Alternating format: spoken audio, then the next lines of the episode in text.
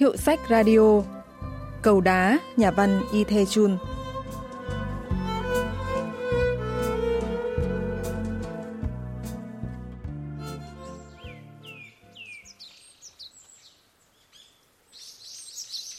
Khi đi xuống con đường thập dặm Xem Mai từ nhà ga, sẽ thấy Nghĩa Trang nằm dưới chân núi, đối diện với làng Xem Mai ở lưng chừng núi. Và có thể đoán được ngôi mộ của Thăng Úc nằm ở đâu. Thăng sóc thốn thức gọi, Thăng Úc à, trong lòng, và cúi đầu tướng niệm. Tất cả mới như ngày hôm qua.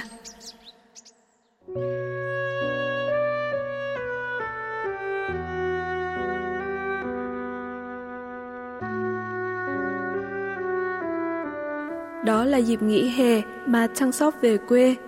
Em gái Trăng Úc đột nhiên lăn ra vì đau bụng khi đang ăn tối. Cậu vội chạy vào thị trấn để hỏi bác sĩ. Bác sĩ đến tìm thuốc rồi đi về. Nhưng Trang Úc cứ suốt mê mang suốt đêm. Đến rạng sáng thì cơn đau càng tăng.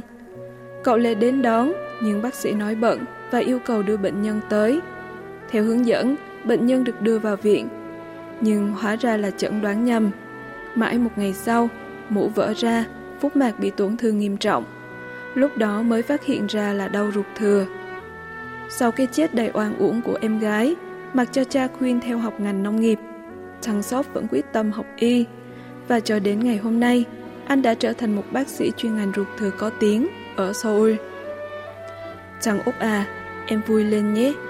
Lần này, phòng khám của anh kiếm được một tòa nhà mới, sẽ phát triển ngày càng to hơn lần đầu tiên sẽ có một bệnh viện tư nhân trang bị một phòng mổ hoàn chỉnh. Tình trạng thiếu phòng điều trị nội trú cũng sẽ được giải quyết. Anh sẽ phóng to bức ảnh của em và treo trong phòng chẩn đoán. Chuyện ngắn Cầu đá của nhà văn Y Thê Chun được xuất bản vào năm 1943, bắt đầu với việc Trang Sóc, một bác sĩ nổi tiếng ở Seoul, về quê gặp cha mình. Cha của Trang Sóc là một nông dân nổi tiếng cần kiệm.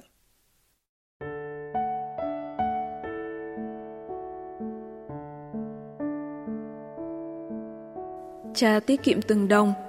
Nếu dư ra đồng nào thì ông sẽ dựng luống phân ruộng, nhặt đá ngoài đồng làm bờ tường chắn gió, đắp bờ lạch. Và sau khi con trai trở thành bác sĩ, ông đã dành phần tiền học phí của con trai mình để lát các con đường trong xóm, trong thị xã và cả đường nối ra ga. Cha thường nói, cho thuê ruộng là hỏng hết đất. Nếu không phải là người chăm chỉ thì ông tuyệt đối không cho canh tác thuê. Với hai con trâu, ba người làm thuê, ông tự canh tác tất cả các thửa ruộng khá rộng lớn của mình. Có nhiều lời ra tiếng vào, cho là làm thế chẳng lời lãi bao nhiêu. Rồi thì ba người làm thuê cày ruộng cũng chỉ làm việc vì lợi ích của bản thân. Nhưng cha của Trăng sóp vẫn khăng khăng bám đất. Nhưng manh đất gặp được người chủ như vậy, thì màu mỡ, tơi mềm ống ả như phản bánh gạo hấp. Ai nhìn cũng phải thèm thuồng. Bán mảnh đất này, dù là để mở rộng bệnh viện và nâng cao thu nhập gấp mấy lần, thì trăng Sóc cũng không khỏi thấy có lỗi với cha. Tuy nhiên, anh cũng không thể kiếm được ở đâu số tiền 30.000 won, mà chưa kể, nếu không phải lúc này thì chưa chắc có tiền đã mua được tòa nhà lớn ở Seoul. Cha năm sau là sinh nhật 60 tuổi, mẹ thì năm nào cũng bị ho vào mùa đông. Đáng nhẽ mình phải chăm sóc bố mẹ sớm hơn, nhưng mình không thể về quê nên cha mẹ phải lên Seoul thôi mình phải bán hết đất đai, thì may ra cha mới nghỉ ngơi thoải mái những năm cuối đời.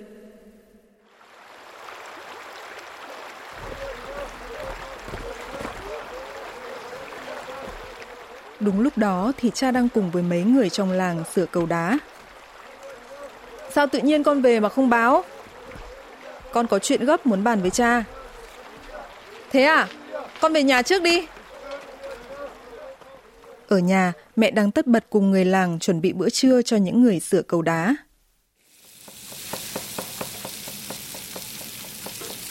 Sao con về một mình? Con chỉ về được trong hôm nay nên không đưa ai về cùng cả. Con về làm gì đấy? Con về đón mẹ lên Seoul. Seoul à? Ôi, mẹ mà được sống ở đó thì có chết cũng thỏa nguyện đấy chứ. Đúng lúc đó thì cha cũng về theo sau. Trang Sóp kể với ông đã kiếm được tòa nhà mở rộng phòng khám. Anh muốn bán đất để mua tòa nhà đó. Nhân dịp này, anh cũng muốn cha mẹ nghỉ việc đồng áng vất vả và lên Seoul sống cùng mình. con ăn cơm trưa đi. Cha cũng phải nghĩ thêm mới trả lời được. cha phải xếp xong cái cầu đá bị sập dưới suối thì mới chịu ngồi xuống ăn trưa. Có cầu gỗ rồi, sao cha còn sửa cầu đá làm gì? Đến cả con cũng nói vậy được hả? Gỗ làm sao bằng đá chứ? Con không nhớ đã ngồi trên cây cầu đá câu cá sao? Rồi khi lên sôi cũng đi qua cây cầu đó. Và mỗi khi mang đồ lên viếng mộ ông, cũng đi qua nó. Cha vừa học chữ Hán, vừa đi qua cái cầu đó. Mẹ mày đi kiệu về làm dâu, cũng đi qua đó. Sau này cha chết, cũng phải đưa qua cái cầu đó mới được chôn. Cha không muốn lên xôi đâu. Dạ. Giờ có cho cả đống vàng, cha cũng không bán đất.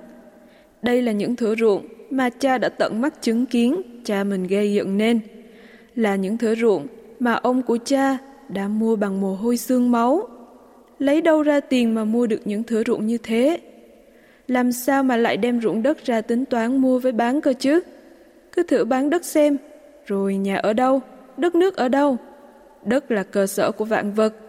Những kẻ cậy có tiền cứ mua cho nhiều đất vào thì chỉ như chơi bạc, e cổ ra mà trả tiền lãi.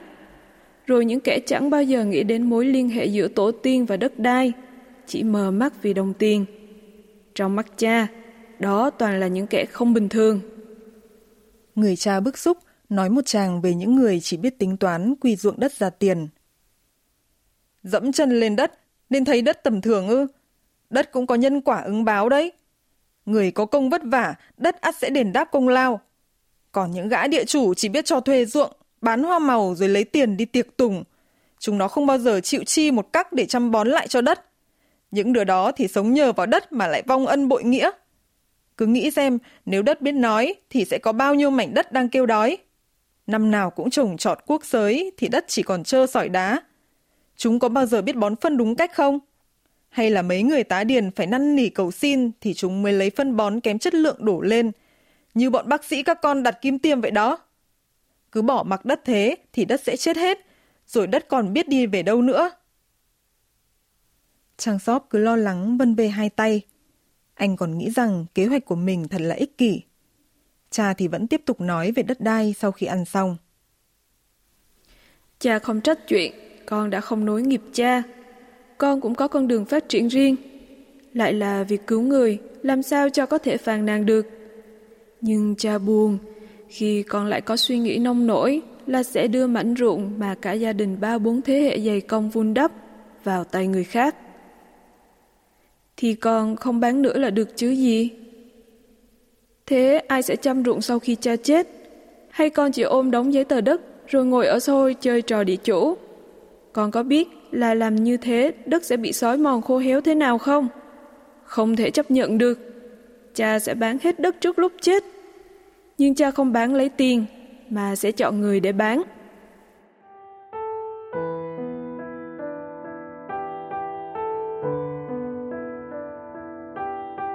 Ở bên kia đường, Dung Moon nó có nói rằng chỉ cần được cấy ruộng của cha một năm thì có chết cũng chẳng bao giờ hối hận vì làm nông dân. Chỉ cần cha rao bán thôi là những đứa như Munbo, Thokil sẵn sàng bán nhà ở ngoài đường để mua đất. Đó mới chính là những người xứng đáng để sở hữu đất. Cha cũng thấy buồn khi không thể ủng hộ cho khát vọng trẻ của con. Nhưng cha cũng mong con hiểu rằng ông già này cũng muốn giữ cho bằng được những thứ được gọi là tâm nguyện suốt đời. Nhưng tiện đây, cha cũng muốn nói luôn di chúc Những người kia làm sao họ trả tiền đất ngay lập tức được. Cha sẽ cho họ trả dần theo từng năm, sau mỗi mùa thu hoạch. Con hãy chuẩn bị tinh thần là sẽ nhận được tiền bán đất như thế đi. Trang Sóc không biết nói thêm gì với cha nữa. Bang Min Ho, giáo sư khoa ngữ văn trường Đại học Quốc gia Seoul, phân tích về suy nghĩ của người cha. 농군인 아버지, 그 아버지는 할아버지가 어떻게 살았는지 알고 một người nông dân là người biết ông cha mình đã sống như thế nào. Đây là người cha thực sự biết giá trị quý giá của đất và ông cũng biết đất cũng sẽ không phụ công sức, tấm lòng trung thực cùng những nỗ lực chăm bón của con người. Nhưng ngay cả khi chia đất cho những người làng biết rõ giá trị những miếng đất kia, thì đất cũng sẽ không được nâng niu, trân trọng theo đúng giá trị của nó. Vì vậy, ông chia đất nhưng không nhận tiền một lúc mà tạo điều kiện cho những người nông dân hiểu về giá trị của mảnh đất này có thể trả dần. Vậy là người con trai cũng sẽ không được nhận tiền bán đất ngay lập tức, mà sẽ phải nhận tài sản theo đúng di chúc này của cha.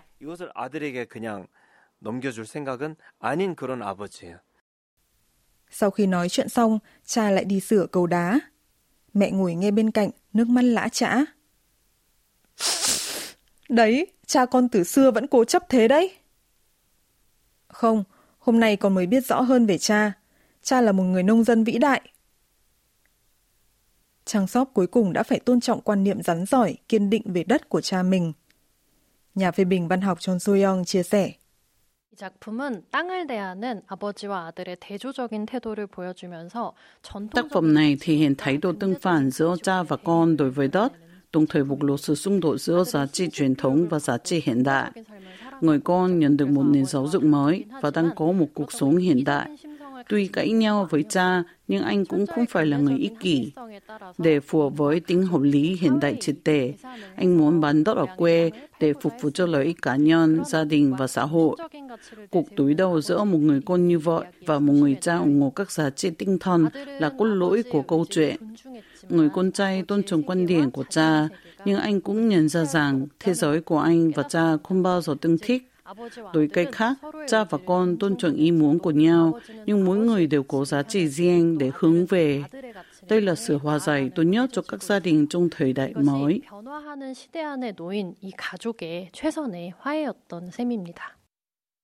Người con trai đi trên chiếc cầu đá cha đã sửa và về lại Seoul. Nhìn theo bóng con, người cha buồn như thể sắp để lại lời di chúc trước lúc lâm trùng vậy. Ông trằn trọc cả đêm, chỉ chờ trời sáng để đến xem chiếc cầu đá mới sửa.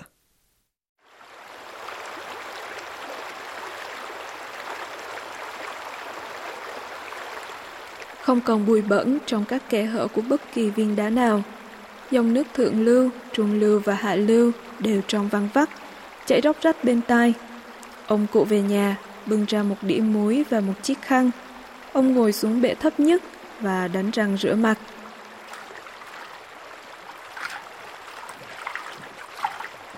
Sau đó, ông lại xúc miệng bằng nước suối rồi mới đứng lên. Nước mát thấm vào từng thớ ruột.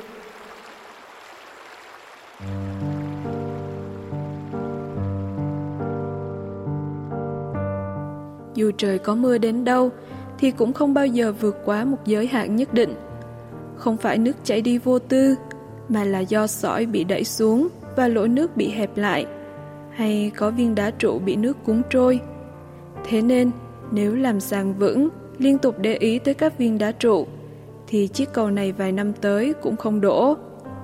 Chỉ là luôn luôn phải để mắt đến nó. Đã là người, sống dưới vòm trời này, thì không ngày nào được coi thường nguyên lý tự nhiên.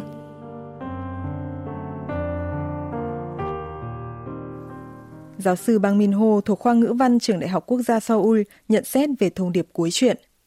의사인 아들의 아버지, 그 아버지의 아버지.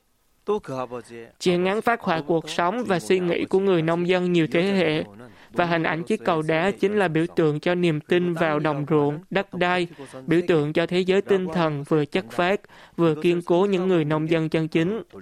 Tuy là đồ cũ, nhưng nếu biết tu sửa, nâng niu thì nó sẽ tiếp tục trường tồn cùng năm tháng, là tài sản truyền lại cho con cháu mai sau. Truyện ngắn này được xuất bản trên tạp chí Văn học Người dân năm 1943. Đây là một tạp chí do thực dân Nhật phát hành. Nhà văn Y Tae-chun đã nghĩ gì khi đăng tác phẩm này? Đó là thời điểm khủng hoảng quốc gia.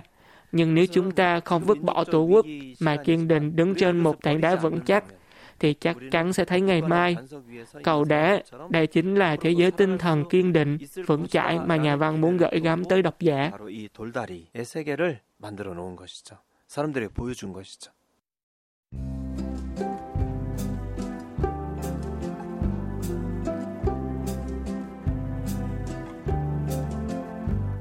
Các bạn vừa tìm hiểu chuyện ngắn Cầu đá của nhà văn Y Thê Chun. Chuyên mục Hiệu sách Radio xin kết thúc tại đây. Xin hẹn gặp lại các bạn vào thứ ba tuần sau.